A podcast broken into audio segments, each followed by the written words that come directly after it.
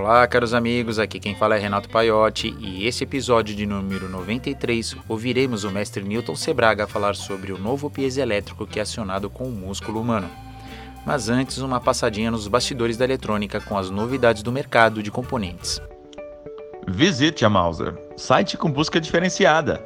Datasheets e informações sobre o lançamento de componentes equivalentes impedem o uso de componentes que podem sair de linha do seu projeto nos bastidores da eletrônica. Das coisas que apareceram por aqui, destacamos quatro coisas que queremos compartilhar com você. A primeira vem da Microe, onde eles desenvolveram uma série de displays com tela capacitiva, onde você poderá desenvolver diversas aplicações multimídias programando um PIC32. Ele consiste num display que fica sobre uma placa, onde nessa placa temos o PIC32 e um conector microbus, lógico para você poder enviar o código. Como também em torno dessa placa nós temos ilhas onde você pode conectar todos os devices e placas que o seu projeto dispõe. Então, se você precisa de um display personalizado para o seu projeto, aconselho dar uma olhada nesse kit da Microe que se chama Micromédia para PIC 32MZ. Por falar em PIC, a própria Microe lançou o PIC PLC 16. Oh, pelo nome já é possível deduzir que se trata de um CLP com PIC o PIC é o 18F97J60, um PIC de arquitetura de 8 bits, e esse kit tem 16 entradas óticas e 16 relés com correntes acima de 16 amperes. Então, como ele é possível ter uma CLP utilizando o PIC, e segundo o fabricante, essa placa vem com um revolucionário programador e debugger da MicroE. Como nunca usei, deixarei aqui o revolucionário por conta do fabricante mesmo. Indo nessa mesma pegada industrial, a DF Robot lançou um módulo de relés de quatro canais, onde ele utiliza uh, de protocolo o Modbus RTU e se comunica pela interface RS485 ou 232. Lembrando que cada saída é independente, onde você pode conectar diversos dispositivos, sendo que tanto as saídas de correntes alternadas como as de correntes contínuas são controladas. É bem no estilo tira da caixa, programa e usa. Então, se se interessou, clica no link aqui nas descrições. E antes de passar a bola ao mestre Newton, você que usa Raspberry Pi, já chegou no limite dela? Já esquentou o CI a ponto de queimá-lo ou simplesmente travar algum processo? Pensando nesse público, a própria DF criou um cooler do tamanho exato para uma RESP, tanto para 3 como para 4. São dois dissipadores e dois coolers que vão em cima dele. Agora faço uma pergunta: como prender dois coolers numa RESP que não tem furos para os parafusos? Por incrível que pareça, eles utilizaram uma fita dupla face da 3M, que na minha opinião talvez não seja uma ótima solução, mas fica o link aqui para você dar uma olhada e tirar as suas próprias conclusões, tá ok? Então passo a bola ao mestre Newton Sebraga.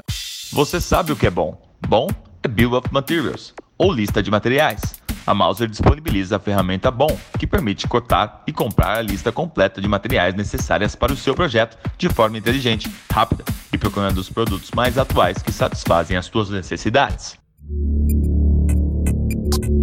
Palavras do mestre Newton Sebraga.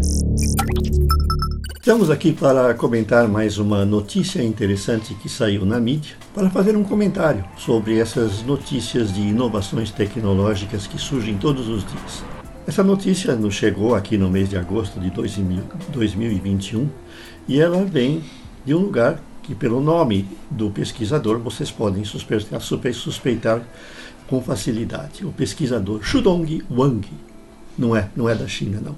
Shudong Wang, da Universidade do Wisconsin-Madison, nos Estados Unidos, eles desenvolveu um dispositivo piezoelétrico que pode ser implantado em pacientes para gerar energia elétrica a partir dos músculos.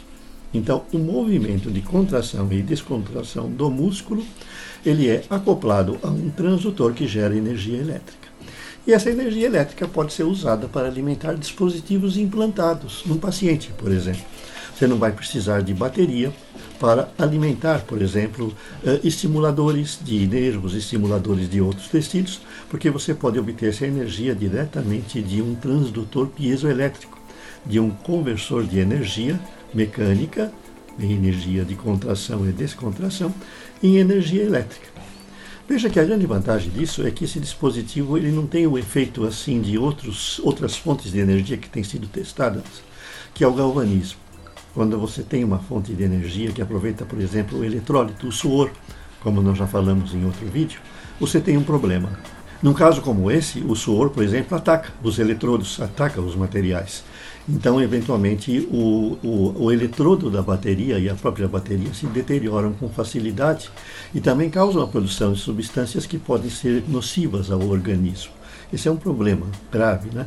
No entanto, se o transdutor usado ele não usa reações químicas, não se baseia em química, no meu caso de um transdutor piezoelétrico, ele não apresenta esse efeito colateral do galvanismo, que é prejudicial. Então vejam que é algo muito interessante porque você pode implantar com facilidade sem ter o perigo de haver rejeição ou haver um, problema de natureza química. Né? Eles usaram cristais numa folha muito fina e além disso o material usado ele não é tóxico e é biodegradável. Quer dizer, é um avanço sensacional para a tecnologia da obtenção de energia de seres vivos, porque ele não é, vamos dizer, é, perigoso do ponto de vista de rejeição ou de produção de substâncias tóxicas. Se você quer saber mais, você tem aqui na descrição do vídeo o link para a notícia original em inglês. Inscrevam-se no nosso canal, deixe o seu like e até mais.